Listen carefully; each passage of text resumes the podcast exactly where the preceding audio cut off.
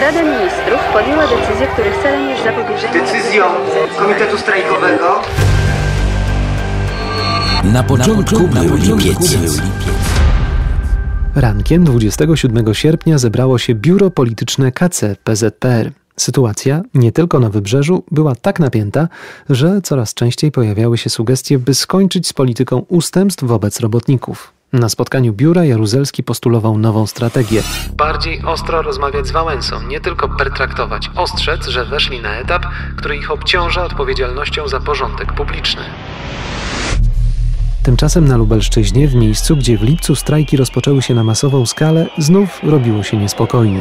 W W S K w Świdniku zebrał się komitet strajkowy, dyskutując tym razem nad niespełnionymi przez władze żądaniami, które zgłoszono dzień wcześniej. Po przerwie wszystkie wydziały wznowiły strajk. Interweniował przedstawiciel Komitetu Wojewódzkiego P Z P R, mówiąc robotnikom, że nawet prymas Wyszyński jest przeciwny strajkom, powołując się oczywiście na wspomniane już w naszym cyklu zmanipulowane przez telewizję kazanie prymasa z Jasnej Góry, wyemitowane dzień wcześniej. Władze zakładu zgodziły się co prawda na rozpatrzenie postulatów, ale pod warunkiem rozwiązania komitetu strajkowego i powrotu robotników do pracy. Maszyny ruszyły więc ponownie, bo strajkujący przystali na te warunki, licząc, że tym razem nie zostaną oszukani. Również w środę dwudziestego siódmego sierpnia inne zakłady Lublina przyłączyły się do wyrazów solidarności ze strajkującymi na Wybrzeżu. Tak było między innymi w fabryce samochodów ciężarowych, gdzie przygotowano specjalną petycję. Jakby tego było mało, protestowano już nie tylko w zakładach pracy. W Lublinie w kościele Świętego Ducha zorganizowano bowiem głodówkę w intencji strajkujących na Wybrzeżu. Przygotował ją głównie Ruch Obrony Praw Człowieka i Obywatela.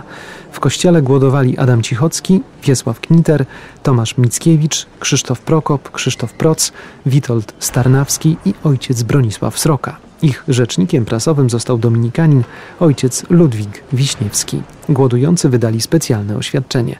Można było w nim przeczytać między innymi postanowiliśmy rozpocząć modlitwę i ofiarę w postaci postu całkowitego, tak długą jak pozwalają na to warunki. Za wolność narodu oraz uszanowanie prawdy, że każdy człowiek rodzi się i żyje wolnym, za strajkujących robotników Wybrzeża i innych miast Polski o wytrwanie dla nich, za wszystkich prześladowanych, więzionych, bitych i zabijanych, za bohaterstwo wśród Polaków, wyzwolenie ich z niewoli, niewiedzy i kłamstwa.